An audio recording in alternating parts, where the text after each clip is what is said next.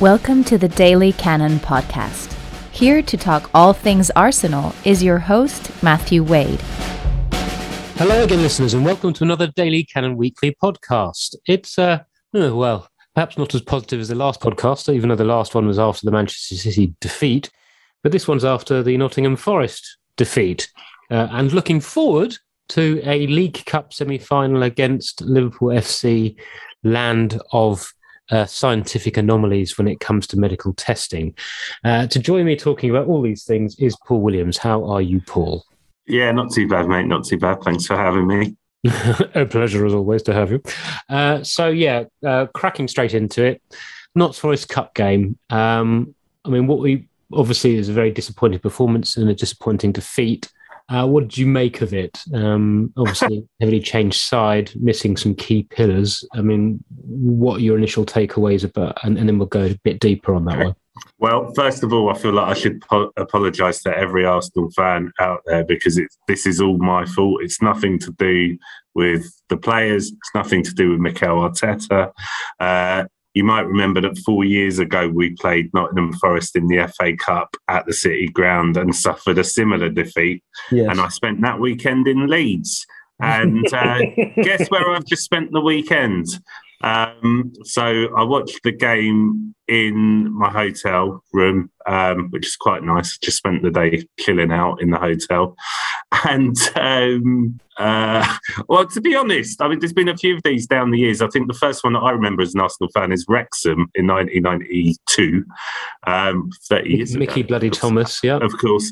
But coming in from football and turn, I was playing football that afternoon and I came in from football and the first thing I did was turn the radio on to hear news of Arsenal being dumped out of the FA Cup by the team that's finished bottom of the the entire football league uh, the season before, and of course we were the champions at the time. Um, and I started laughing, and I think that's basically where I got to with this game on Sunday, where it was it was so bad that there was it wasn't worth getting cross about for me. I just I just found it quite funny. I do think um, there are a couple of mitigating factors in there, i.e., the central midfield of Lokonga and Patino, who've clearly never played together. Patino, that was his first start uh, for Arsenal in the first team. Lokonga, we haven't seen much of in the last couple of months. So I think there was some mitigation there. Um, Rob Holding and didn't have a good game at the back, and then Tavares obviously got hooked after half an hour. And actually, I thought just having Bernd Leno back in goal, they made a couple of really good saves. Um, the distribution from the back wasn't great, and ultimately, what that game ended up looking like uh, was so many Arsenal performances towards the end of t- 2020, which mm. was a little bit confusing. well, I mean, I, I think that one of the immediate things we have to take away from it is it very starkly showed the impact of this summer's transfer business because only a couple of those players were playing. Well, three of those players were playing, but Tavares as a, as a reserve. But, you know, there was um, n- no Tomiyasu, whose impact has been massive, and no Ramsdale, whose impact has also been massive. And that automatically, they were replaced, the two players that replaced them I mean, Leno's a good goalkeeper, but they're two players that cannot do what those two players do. And they cannot yeah. bring the balance that those two players have brought to the side. Um, obviously, Holding, we've we've long known he's not to the same standard as Gabriel, and I think his issue is he really wants to make it work, and he's and he's really tr- trying to play more like the defenders who are keeping out the team. But unfortunately, that's not his skill set. So, I mean, he was really trying to bring the ball out and play passes out and be a bit more adventurous. Um, but he's just not as technically adept at doing so as them and is more likely to get caught in a disadvantageous position um, if that doesn't work. Uh, quite apart from the fact that obviously he and a number of the players that came to the team were had oh we haven't played in a few weeks itis. Um, you know in, in the absence of some Europa League farmers to keep the squad players fit against you really saw the impact of people not playing. Um, I mean all the players that came in perhaps Bar Leno I suppose performed at a level below what you'd have expected from them under the circumstances. You know, obviously Patino gets a pass because he's never played a profession. You know, he's never started a professional match before. Um, and it was, you know, uh, Forest were very tactically astute, quite physical in midfield, and he looked a bit lost, you know, uh, uh, which is hardly surprising. Normally, when we blood these kind of kids in the League Cup, it's an, get some nice, juicy third round League Cup home tie against the, the team a couple of divisions below who aren't playing very well, as opposed to Forest, who under Steve Cooper have, have really turned things around, and he's showing again that his what he achieved with Swansea was absolutely no fluke. Uh, because Forest were very well organised um, and and looked like they knew exactly what they do, were doing.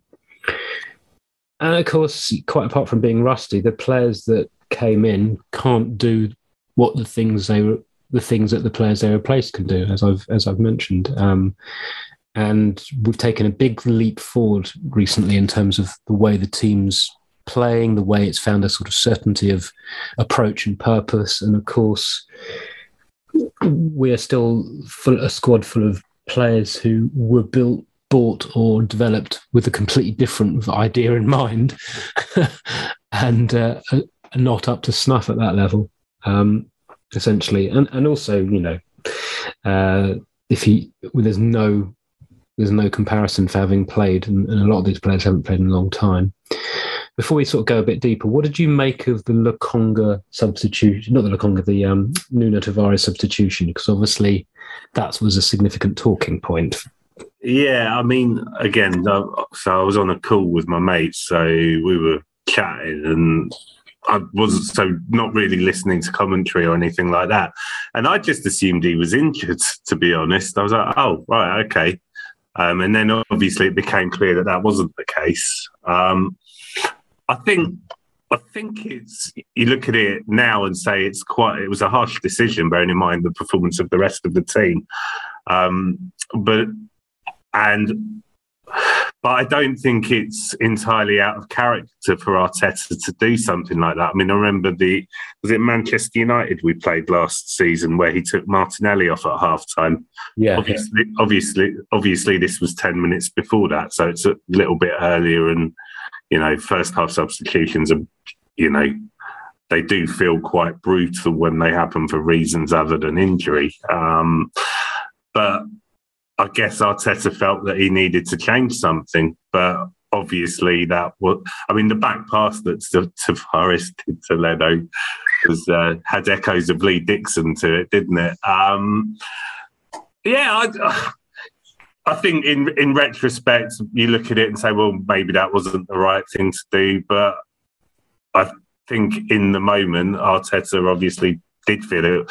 You know, I I'm not someone that thinks Mikel Arteta is above questioning. Um, um, as you know, um, but I just think in this case, I understand that he was trying to shake the team up a little bit, but it, it didn't work. Yeah, I mean, a lot of people have been trying to sort of create stories of a rift or kind of uh, Arteta's dictatorial vibe. Um, but I, I mean, there was two things kind of leapt out for me. One, I thought Tavares did some okay things, but also had a lot of moments where he was just showing a bit of a lack of being mentally in the game. You know, he's a player that's got so much raw ability, but it's something that he struggled with at times at Benfica is a consistency of focus, a little bit of the Ainsley disease mm. of of you know, there's a player there that leaves you frustrated because if they were just more consistent, you know, within them each minute of the game, you'd you'd be much more happy with their output. And there was just a lot of little sloppy bits, uh, and obviously it doesn't help if you're doing sloppy things and showing that your head's not really in the game when you are running on the touchline directly in front of the coach, yeah. Yeah. who's shouting at you and you're still not doing what you're told. Um, but I think I think it was also because if you wanted to change it, you know, there was a really limited number of players he could take off because of who was on the bench. Yeah. You know, the bench was so sparse. So you could, you, you know, if you wanted to bring on someone to add some bollocks, it was either bring on Lacazette or bring on Tierney. And with Eddie and Nketiah being being attempting to entice him to sign a new contract, hauling him off after half an hour for his first, you know, his first game outside of a League Cup in bloody ages, probably wouldn't have gone down too well. Um, so it was Tierney or bust, really, uh, if he wanted to shake some shake something up. And I, I, like you think there were two or three that could have gone off, but also you know, he's not going to take Patino off half an hour into his first ever game, even though that may, even though with different options, that may have been the most sensible approach from a purely one game in isolation viewpoint. So, like you, I think there, you know, we could all see that something wasn't right with the team, the way it was performing.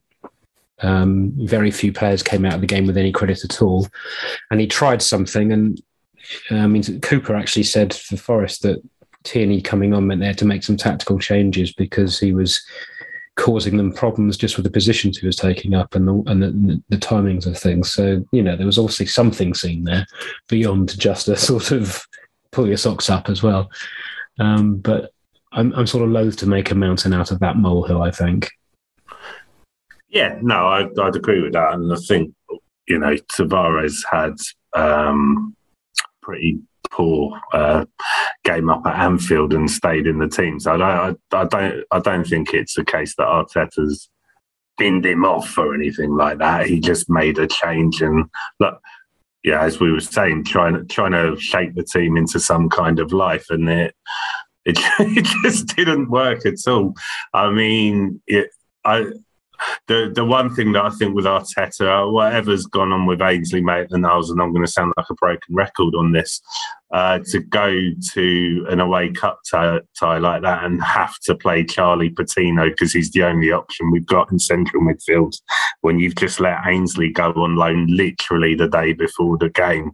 Surely we could have kept him just to play in that game. Um, and, and that was my initial feeling, but I don't know if it's that simple if if I'm honest. Because, oh, okay, go on. Well, simply that for the deal to have taken place when it did, it must have been in the pipeline for a good while. And uh, we know that Roma were making lots and leaking lots of things to the press, as in, like, if you don't do it this week, then I'll pull out and do something else. You know, classic Mourinho bollocks. We know that Ainsley has been desperate to get out the door. And I just reckon the way that it's panned out is that he a promise was made to him and then when and Roma probably expressed an interest before the transfer window opened, and there was a kind of agreement already in place. Mm. And it probably would have been quite difficult for Arsenal to renege on that agreement. Uh, by the time it came round. I just, um, I mean, I think there's so much of what happened on Sunday evening that, to me at least, was about having this really, really raw central midfield pairing. Yeah, yeah, I know. I um, and I think perhaps if you had Partey next to Patino, it wouldn't have been as bad. It probably wouldn't have been as bad with Xhaka next to Patino. Um, but the fact that we've had Lokonga, who, as I said earlier, we've not really seen since November, despite having had some really good games for us when he has played. Yeah. Um, it just, I think, exacerbated an issue. Um, but I remember saying to the guys after about half an hour, I was like, "Cool, we haven't started very well, have we?" And um, yeah, even as I said it, I felt well, I'm understating that quite dramatically. Um, it just we just didn't ever really look like getting going. Uh, like I said earlier, the, the sideways.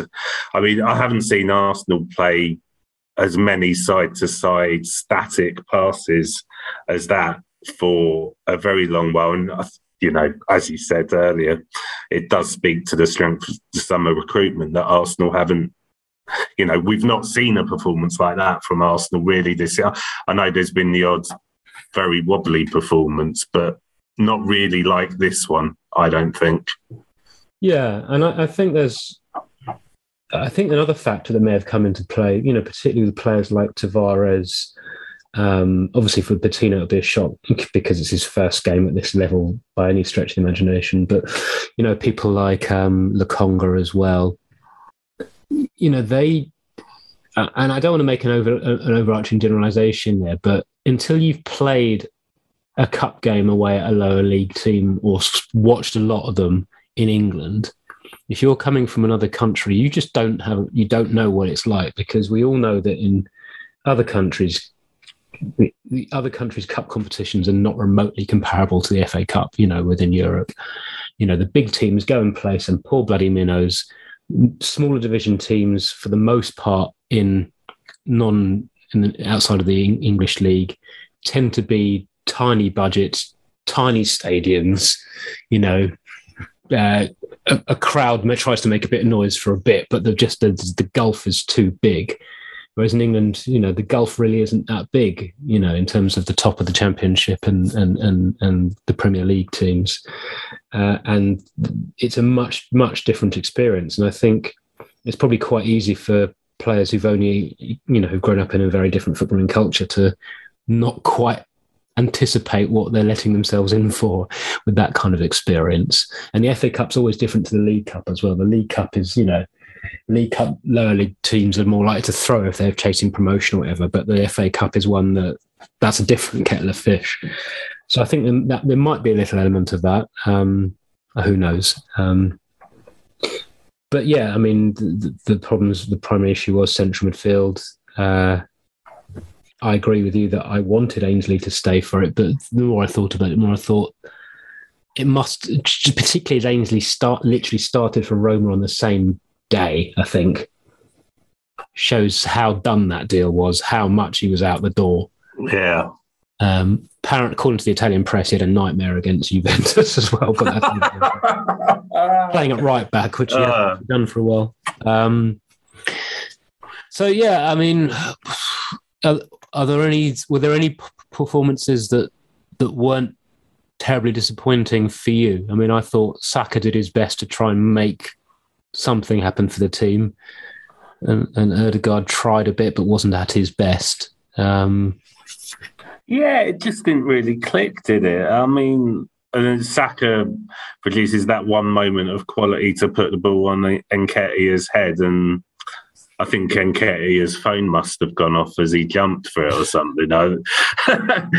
It's your agent, Eddie. Um, Crystal Palace want you. Um, what? Uh, um, I, yeah, I like I said to you, mate. I kind of I think that it was becoming more and more obvious to me the longer this game went on that we were not going to score. Um, and I was quite hungry, so I was starting to think about dinner and I didn't really want extra time. And to be honest with you, in a way, when when Grabban scores the goal, I was like, oh, great, at least I can go and eat in a minute. Um, and I know that's the wrong thing to say on the podcast, but.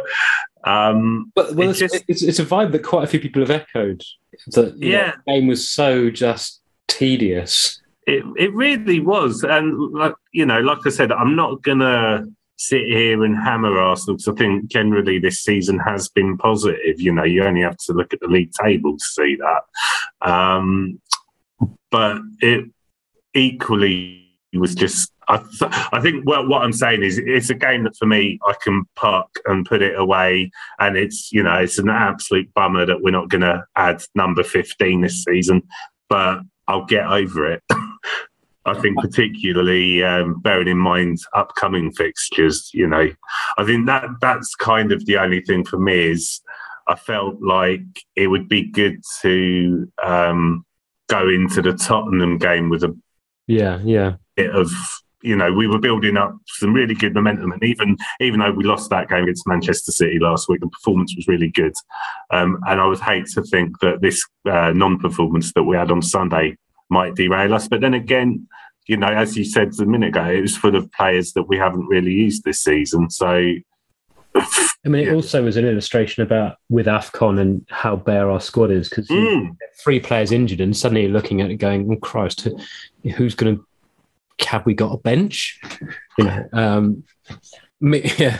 In in contrast to uh, to our next opponent's approach to dealing with such issues, uh, which is particularly galling, given that obviously having a home League Cup tie first would have would have been a much better against a, team that's also struggling with absences. Would have been a much better matchup for us to try and work out what we're going to do with midfield over the next couple of games.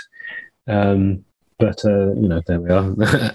I mean, uh, yeah, I, I don't think I don't think those players who wanted moves away did themselves any great favors in this particular match. Uh, there were there were some bullshit rumors beforehand about about um, Simeone having a look at Cedric Soares oh, yeah. to replace yeah, Kieran Trippier, that.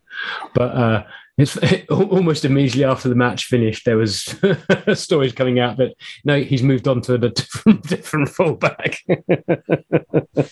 um, which is hardly surprising for us. Eddie didn't do. Eddie worked reasonably hard, but didn't do himself any great favors. Uh, Martinelli struggled a bit against the, the, very impressive Jed Spence for Forest, who was strong and quick and physical. Um, and we just didn't really get a hold of the game. I mean, obviously, we had a bit more possession and territory, but you'd expect that because, um, particularly, Forest are specifically a counter-attacking team this season.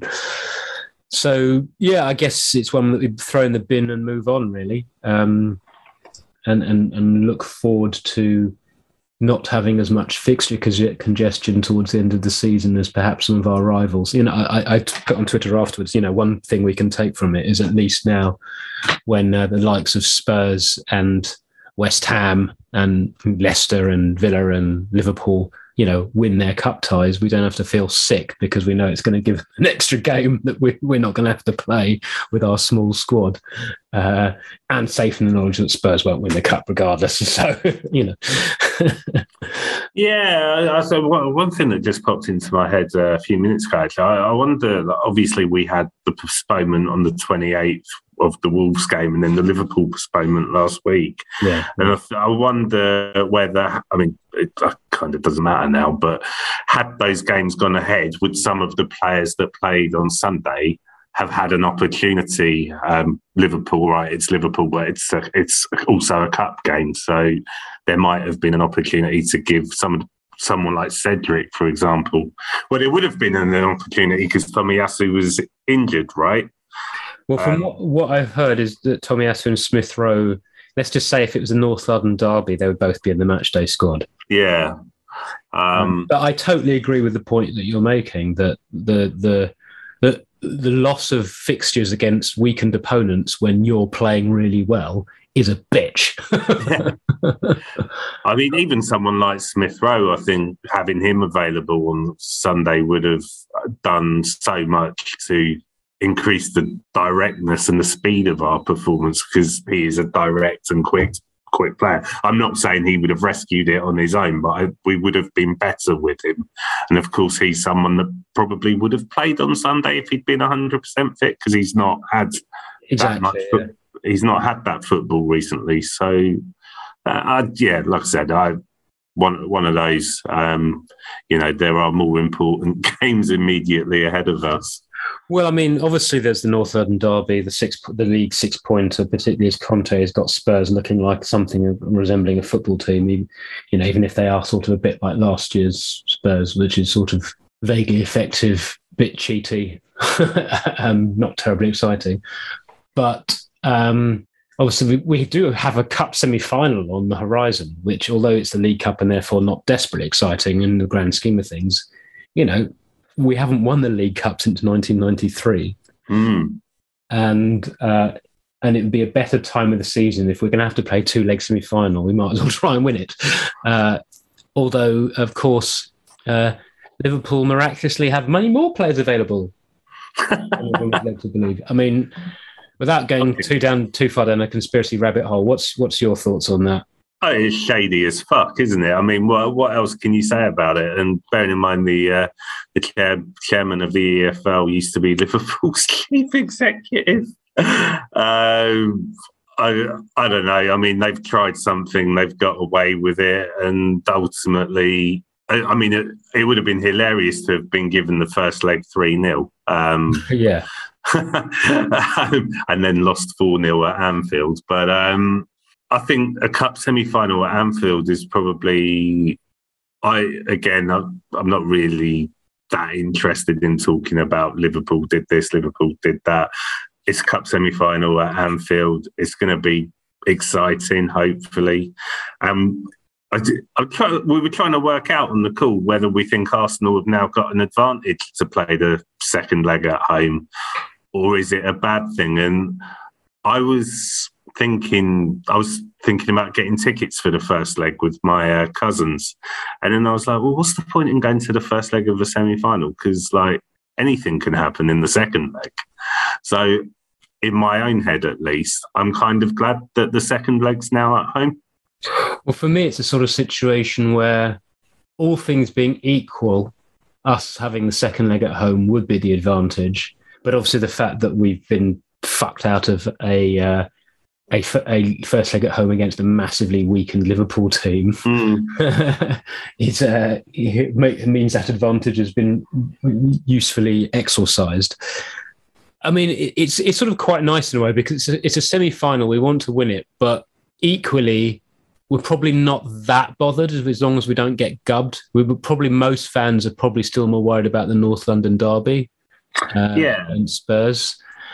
The difficulty being, of course, that the fixtures are so close together that you've got. Well, and I think I think that's the other thing is actually when you think, yeah, um, but I think the other thing is um, actually when you look at the other semi-final um, and the possibility of, a, I mean, a cup final against Tottenham. Can you imagine how stressful that is going to be? Um, you know, yeah, but imagine the payoff if it goes well. yeah, very true. But um, I, I, oh god, you've got it's not just the game; it's the day of the game, it's the build up to the game, the amount of stress. I mean, Helen, Paul Helen, if if if we were to get through to that final and it's Tottenham, I mean, oh, I just so there's a bit of me that I, I, never want to lose, and I don't really ever like losing to Liverpool, but um, there, there is a bit of me that thinks lo- losing to Liverpool is the least worst of the losing options that remain in this competition. Well, for me, I, I wouldn't. I would almost prefer to lose to Chelsea now if it had to, if we had to lose, partly because we've had the hoodoo sign over Chelsea in cup finals in recent years, so they're probably due one. Uh, but also, just because the, the, way that Liverpool have conducted themselves in this, like I really want something bad to happen to them now. Like I, like I, I love the players, but I really hope that you know Salah and Mane pick up the sort of little lingering niggles in the in the Afcon that don't do them any serious harm or don't keep them doing any long term problems, but maybe fucks the rest of Liverpool season because it's just, I mean, if Liverpool are being honest and, and what and what their version of events is as it happened, the sheer unlikeliness of that. I mean, I saw a statistic thing saying that you know that getting uh, one false positive PCR test is obviously extremely unlikely. Getting three full positive PCR tests is seven times less likely than winning the national lottery. Um, and we all know how how easy yeah, that is. Indeed. And uh, all I can say is if if if if Liverpool's reporting of what happened is accurate, then I I don't want to know which dodgy website they bought their bloody PCR tests from, but I'm but I might have a I might have a, an email about an African and a Nigerian general that I might send to Jurgen Klopp. um, it, I mean, it's just so obviously a shyster because of the way that also the way that it's been discussed. Um, yeah, it's bent as fuck, but what can you do? Uh, we all know that the football is has its corruptions around the corner, just like politics does, and everything else in life. Um, so I really fucking hope we beat them. yeah, uh, but obviously, obviously not at the expense of, of of at least getting a draw against Spurs to keep to keep parity in the top four race. Um, I mean, it's yeah, it's it's the old concentrate on the league adage, isn't it? At this stage for us, and I guess it feels that feels sort of too small for Arsenal as a club. But if you look at the size of our squad, you know, and we've now got the smallest squad of senior players um, that we've had in quite a long time, which makes perfect sense. You you know, when you're not in European football, you should trim your squad and use it as an opportunity for renewal. But just the timing with Afcon and everything, and a few uh, other things going around, mean that it's a, an unusually small squad, um, and so we, I guess, we just got to squeeze every last drop out of the out of the next couple of weeks out of these players, in the knowledge that because they're out of the FA Cup, they then got oh, the best part of two weeks off before their next game. um, to to put their feet up and you know maybe maybe go off to to the Middle East somewhere and jump around in swimming pools and feel better about life. As That seems to be the way that Premier League clubs run things. I mean, any, any thoughts that you've got looking forward to the League Cup uh, fixtures? Any players you want wrapped in cotton wool, or what, what, I mean, for the game at Anfield, what do you think the team will be, particularly given that we've got Spurs on the, on the oh, horizon? I uh, I have no idea. I mean, well, if Granit Xhaka is available, I presume he'll have to play, won't he? Because we can't go to Liverpool and play Patino and Lokonga again. I mean, even allowing for the fact that Liverpool will probably rotate, uh, that just feels a bit stupid. Yeah. Well, I mean, also the fact that Liverpool, let's um, they but then pulled a fast one suggests they want to go slightly stronger this game than they might have otherwise have done. Yeah. Um, I, I, I guess ideally Smith Rowe would play and Saka might come out. Um, I think Saka, I feel like, has had quite a lot of football over the Christmas period. Um,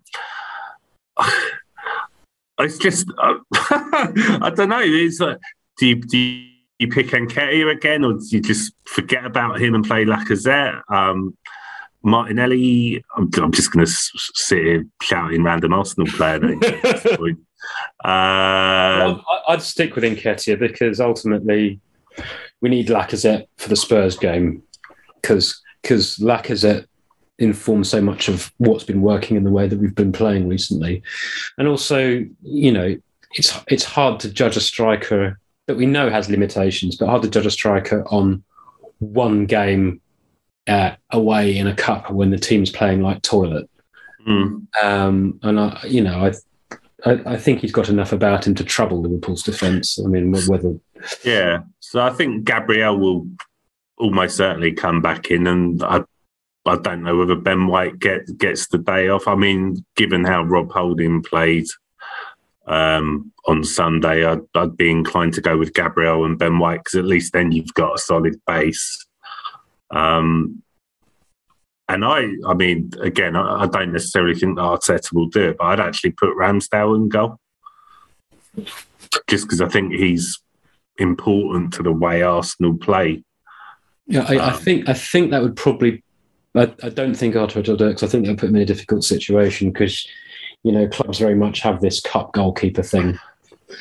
Um, yeah, I just uh, I really you know, we don't need to keep going on about how Helen and I felt about Aaron Ramsdale in the summer, but really, when this guy came in, and from almost from the first minute he he was in the in the nets for us, he was such, it's such a different presence. Um, in goal compared to Leno, and there's a forcefulness to him that he brings to bear on the Arsenal team. There's the way he comes and gets the ball. There's the contribution in terms of his distribution going uh, going forward. Um, we can't go back when you're in goal, can you? Um, but not advisable, no. No. Uh, so I I totally it's not like if Arteta puts Leno uh, it, out, out there tomorrow night, I'm going to go, oh God, what's he done that for? Of course, I understand it. I just think when you're close to a cup semi final and it's up at Liverpool, it might not be the worst uh, idea in the world. But maybe that's just thinking short term. But then again, I think Leno's probably gone in the summer anyway. So what odds does it make? Well, I, I, mean, it's a bit for me. It's a bit like letting Ainsley go. It's there are certain things that if you've made an agreement, you know, like a bit like my industry. You know, players talk, and if you break your word too often, you get yourself in trouble. You know, players won't come and play for you. Players yeah. that damages you, and it starts to affect the rest of the squad. And, and obviously, with a few few bumps in the road in terms of squad harmony and, and people perhaps being frozen out. Uh, I, I, guess in, if you've not been given a reason to, to go back on your word, you probably shouldn't. But I mean, it's frustrating at this time where, you know, there are players who haven't had much game time that now there's be a great opportunity for them to have game time. They're not available. You know, obviously Ainsley want, was adamant he wanted to go in January, even though he knew AFCON was coming up and so um, you know, if the player wants to leave, I suppose you can't do a huge amount about it. But it, it it's yeah. I'm, the one time this season he might have got four or five games in a row.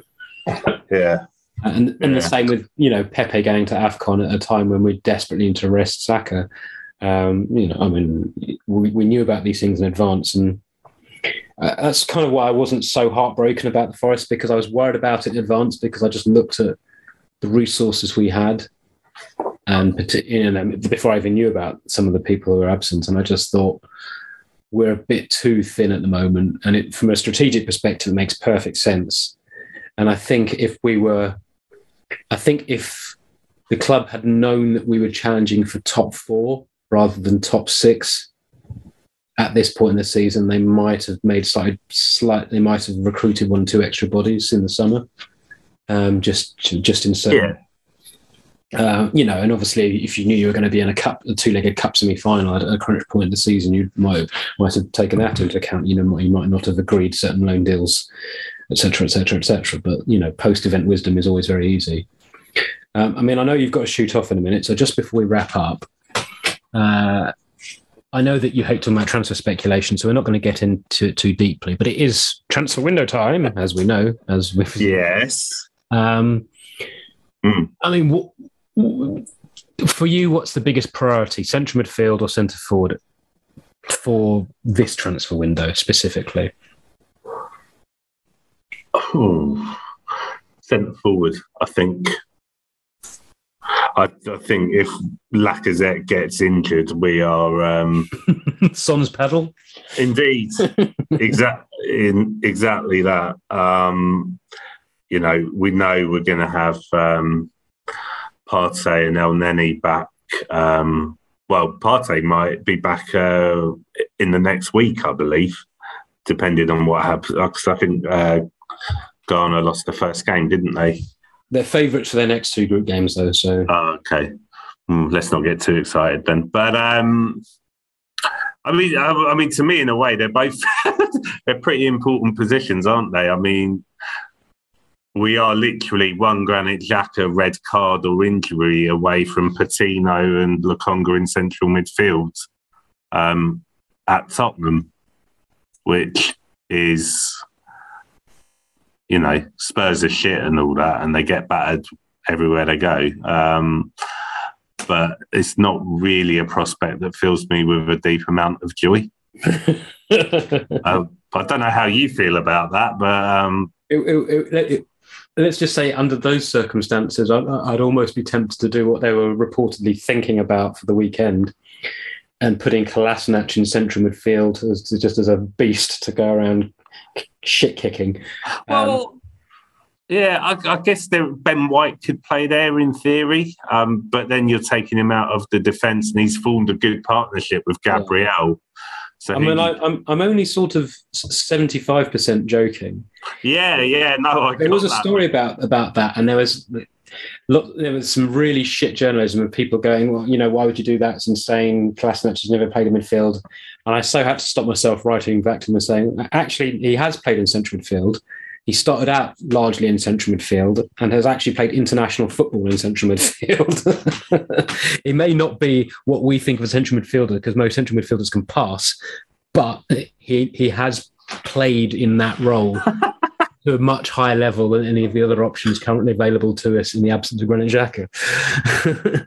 Yeah, I think so. You know, but we know Ben White can go and play there if we need him to. Um, he hasn't played there for us at all since he arrived, but um, don't do it very often for Leeds either. yeah, so he, he Yeah. doesn't he doesn't feel like an ideal solution. And like I say, the idea of taking out, the, I, I just think to me, I, it's interesting that Ainsley was allowed to go at the weekend, and there isn't someone lined up to come in in in centre mid because Mikel Arteta is not daft, and he must he's very aware that we are very thin in central midfield. I mean, I know we've talked in the past, or I have. Maybe you can change the shape and play Odegaard and Smith Rowe ahead of um, a holding midfielder. But I think go we've to a back five, yeah. yeah, so there are options, but it just seems to me when we've you know we've got the basis of of a good side at Arsenal now that to make changes um, like those, they might end up being counterproductive. Yeah, I mean, I suppose what this window ideally we want is any signings we make to be either loan signings or bringing forward people we wanted to buy in the summer. Now, the latter is very difficult because most players don't want to move to the summer. Most clubs certainly don't want to part with their better players until the summer, unless there are contract issues. In the same way that if we bring in another striker, I suspect Eddie Nketiah might find himself at Crystal Palace. Um, it's, it's the reason why we've got a chance on Vlahovic because uh, his contract runs out in 18 months and Fiorentina know that the price is only going to keep coming down and they want to get him they want to sell him while the price is high and they also would quite like to keep Lucas Torreira thank you very much uh, the issue mm. may be more to do with the player having you know having had the second best calendar year in Serie A in many years would probably quite like to move to a team that's guaranteed to be in the Champions League rather than the one that's team that's fighting for the Champions League. And certainly is going to want probably more money than we would be comfortable paying uh, uh, very straight out. Um, but you know there is going to be some compromise. If you want to buy someone in January, you do have to spend a bit more money. Um, you know, it's possible we might look at some of those midfielders whose contracts are running out in the summer. I mean, we've been linked with Zakaria from Mönchengladbach, whose contract's out in the summer. He obviously plays in midfield a lot with Xhaka for Switzerland. For me, he's a very inconsistent player. So, you know, if he's going to be taking on the Elneny role, I'll be happy with that. But, and I think that's also an illustration of why striker is the greatest priority because in midfield we have a central we have a we have a first choice midfield two who may not be perfect but they're good enough for the level we're at at the moment when they're both available, particularly as a partnership. Um, you know, Granit Xhaka isn't everyone's cup of tea, but with him and Partey are a good partnership. They've shown that whenever they get around a games together. But at centre forward, we we're sort of making do and mending, which yeah. sounds, ridiculous, sounds ridiculous when you've got a squad with the hundred million pounds of centre forward talent in it. But you know, we don't know what the hell's going to happen with Aubameyang. You'd, you'd think it's very unlikely he's going to go anywhere else because of his wages. So we and we don't know what's happened. Is you know was there something something going on in his, in his personal life? Was it something that he the managers banished him for a bit? Is it that he was really pissed off about having the captaincy taken off him and didn't didn't want to play for a bit? We just don't know. It could be in any or any combination of those scenarios. Um, but I would be surprised if he has played his last game for Arsenal simply because I don't think there's a really easy exit route.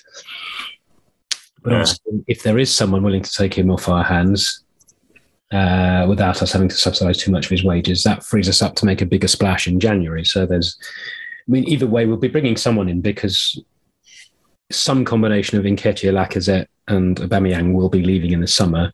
And uh, Nketiah apart, there's quite a lot of wages there. Um, so I, I, hope we'll be able to do something. And, and, and, in midfield, as I say, there's a few clubs around Europe who've got players that uh, shall we say, are approaching Bosman, so you might be able to get prior to their Bosman, um, but you know, with a small fee. Um, probably not players you'd want to be your upgrade, but but they would be upgrades over Elneny, for instance. So if, if you're looking to bring some do, do that business in the summer, you could probably bring that forward without too much difficulty. But it just depends if you can get someone better on loan.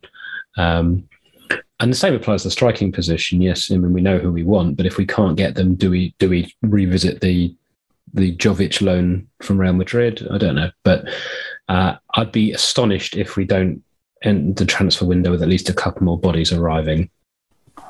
Yeah, did you see the uh, story about uh, Arsenal might be about to offer Lacazette a two-year extension?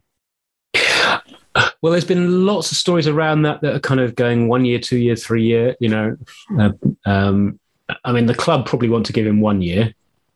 He probably, quite understandably, with his last big contract, wants more than one year, and particularly while he's in a, recognizes that he's kind of more important to the club than he has been in a little while. So why the hell would he accept being mugged off?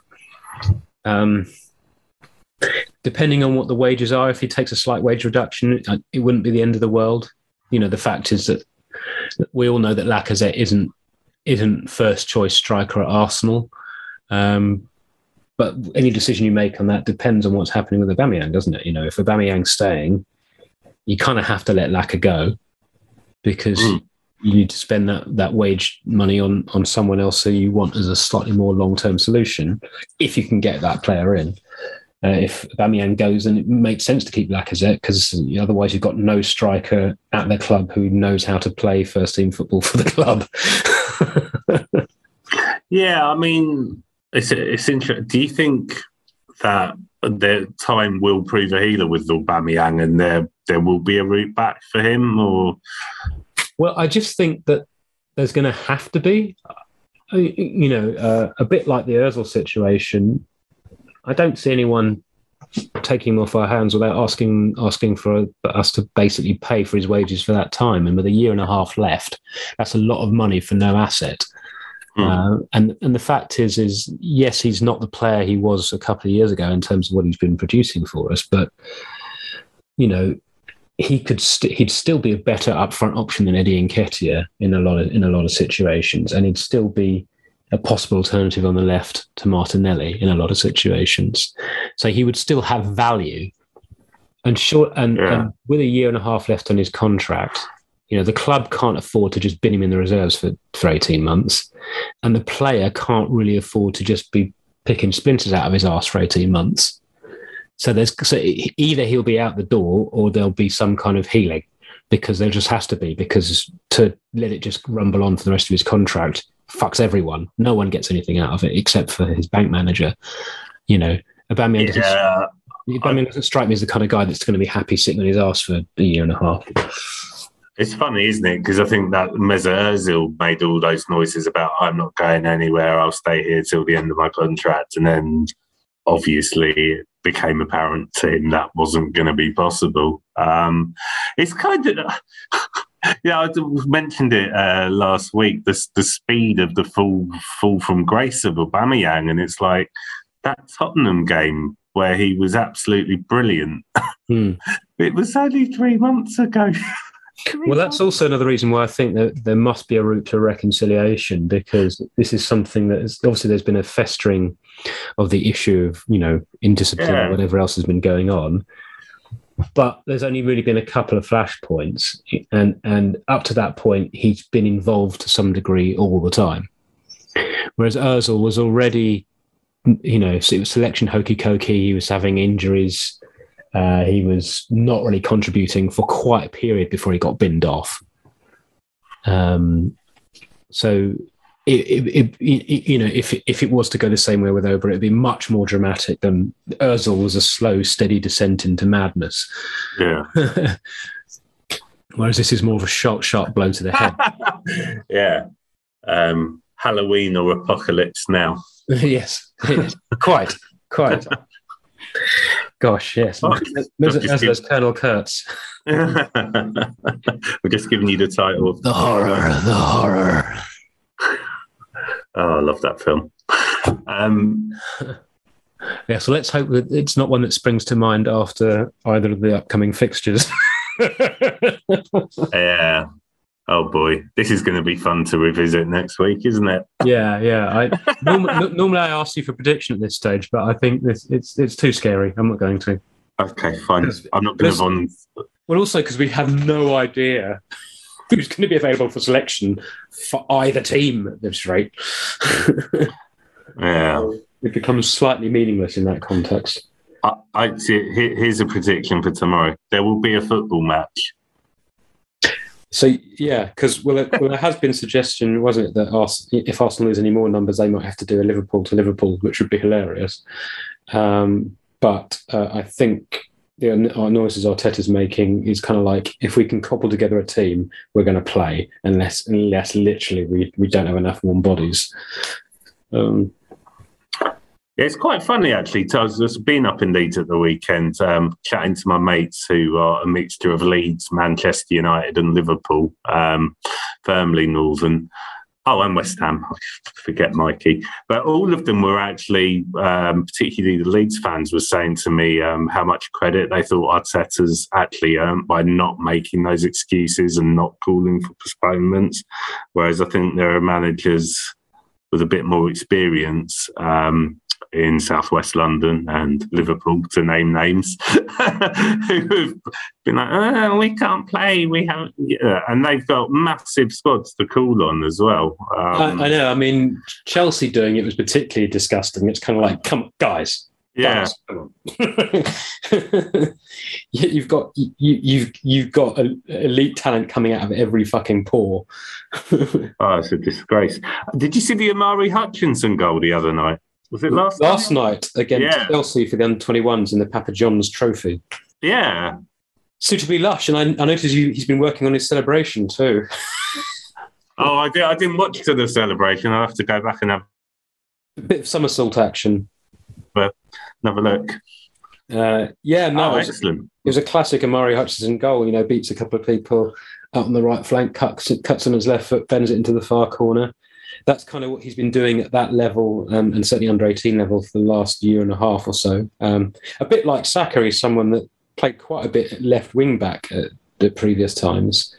Um, and he's a player that, unlike Saka, you know, which is one of the things that Saka had above a lot of his peers, is Saka was both technically and physically ready at quite a young age, whereas I think Hutchinson is, isn't going to be physically ready just yet because he's grown a bit in the last couple of years. Yeah and needs to fill out a bit. You know, in the same way that Patino has obviously got lovely touch, but it's a it's a thin streak of piss. you know, in the same way that I was when I was eighteen. He's got the same physique.